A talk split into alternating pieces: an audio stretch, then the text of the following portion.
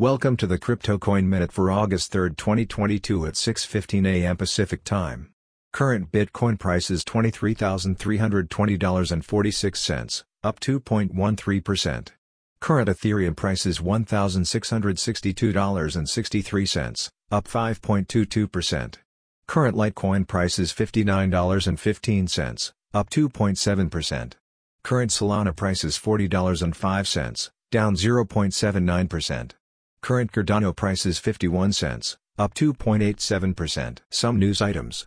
Singapore High Court grants crypto lender Vauld temporary protection from creditors. Solana NTF marketplace Magic Eden is expanding to Ethereum blockchain. Bitcoin maverick Michael Saylor drops CEO role at MicroStrategy after reporting $1 billion loss. Ongoing Solana-based wallet hack has already seen millions drained. Thanks for listening to the Crypto Coin Minute. For suggestions, comments, or more information please visit CryptoCoinMinute.com. And if you have time, please give us a review on Apple Podcasts or Amazon. Thanks.